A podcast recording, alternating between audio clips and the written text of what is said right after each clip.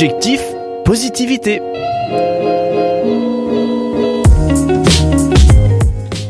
Avez-vous déjà songé à exploiter vos échecs pour en faire des alliés et non des ennemis? Notre culture francophone ne nous a pas habitués à une vision positive et constructive de l'échec, pourtant nos échecs sont des tremplins vers la réussite.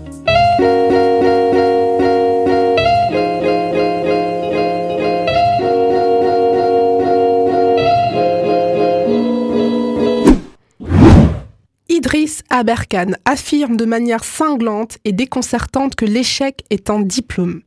Alors, fini la honte et les regrets, nos insuccès, nos ratés nous offrent des cadeaux inestimables dont il nous faut profiter dès aujourd'hui. Je vous en citerai six. Cadeau numéro 1, la persévérance. Échouer, c'est s'offrir le luxe de pouvoir recommencer en étant plus expérimenté que la fois précédente. Cadeau numéro 2, l'empathie.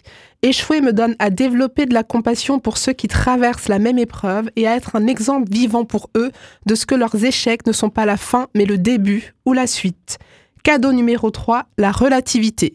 Échouer, c'est réaliser qu'une autre voie existe. Nos échecs sont des portes ouvertes vers un autre possible.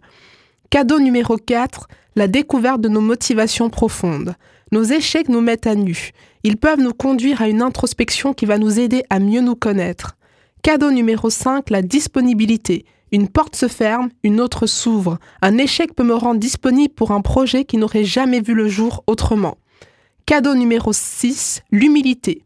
Échouer, c'est parfois redescendre sur Terre lorsque la réussite nous a conduit à l'orgueil, à un sentiment de toute puissance. Très souvent, nous entendons parler des succès des hommes et des femmes qui marquent notre époque. Il est aussi essentiel de valoriser les échecs qui les ont menés vers la réussite. Thomas Edison a par exemple échoué des milliers de fois avant de parvenir à inventer l'ampoule électrique.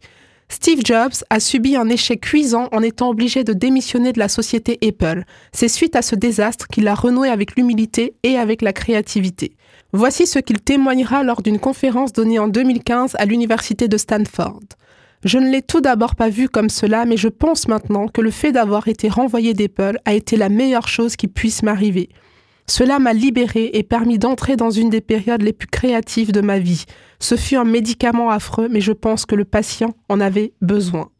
En conclusion, nos échecs ne doivent pas nous paralyser, mais nous aider à aller de l'avant en étant armés des leçons qu'ils peuvent nous apprendre. Et vous, quelles leçons avez-vous pu apprendre de votre dernier échec? Si vous souhaitez aller plus loin sur ce sujet, je vous recommande l'excellent livre Les vertus de l'échec de Charles Pépin aux éditions Alary.